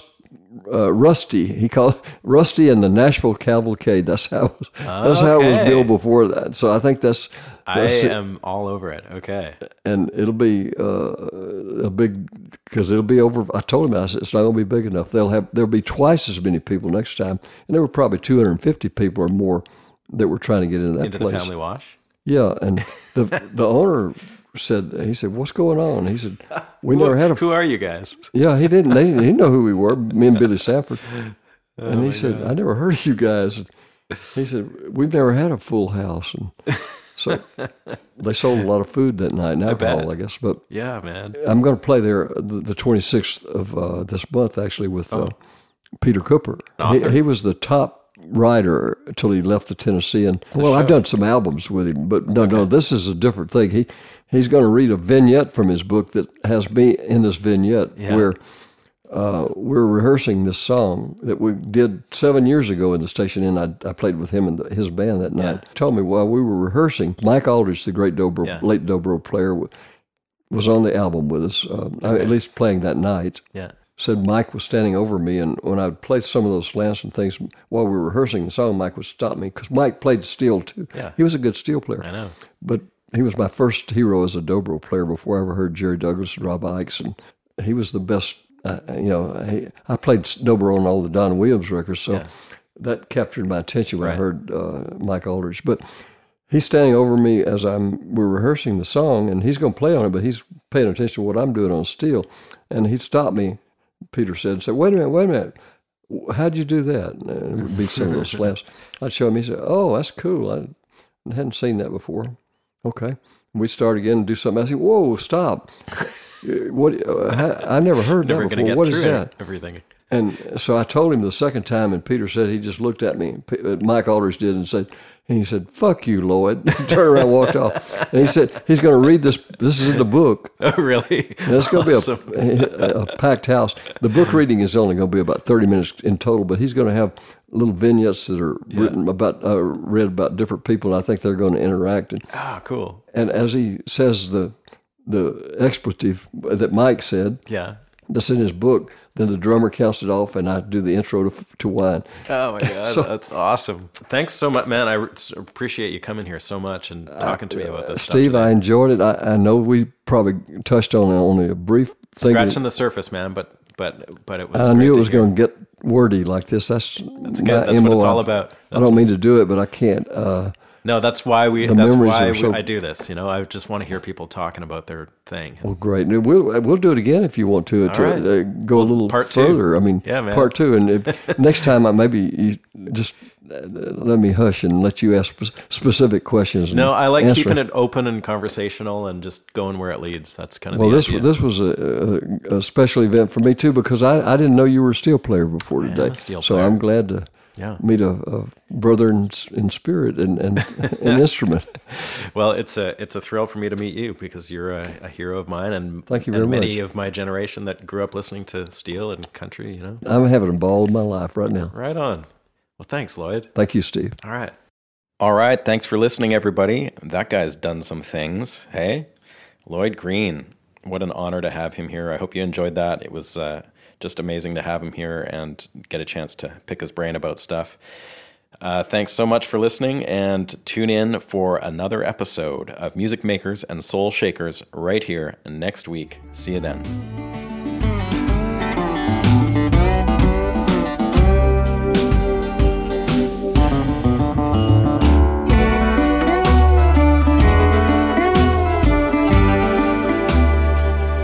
Music Makers and Soul Shakers is recorded at the Hen House Studio in Nashville, Tennessee. Please visit us online at www.stevedawson.ca. Thanks always to Jeremy Holmes in Vancouver for his help with research, and to Michael Glusak for editing, music placement, and mixing.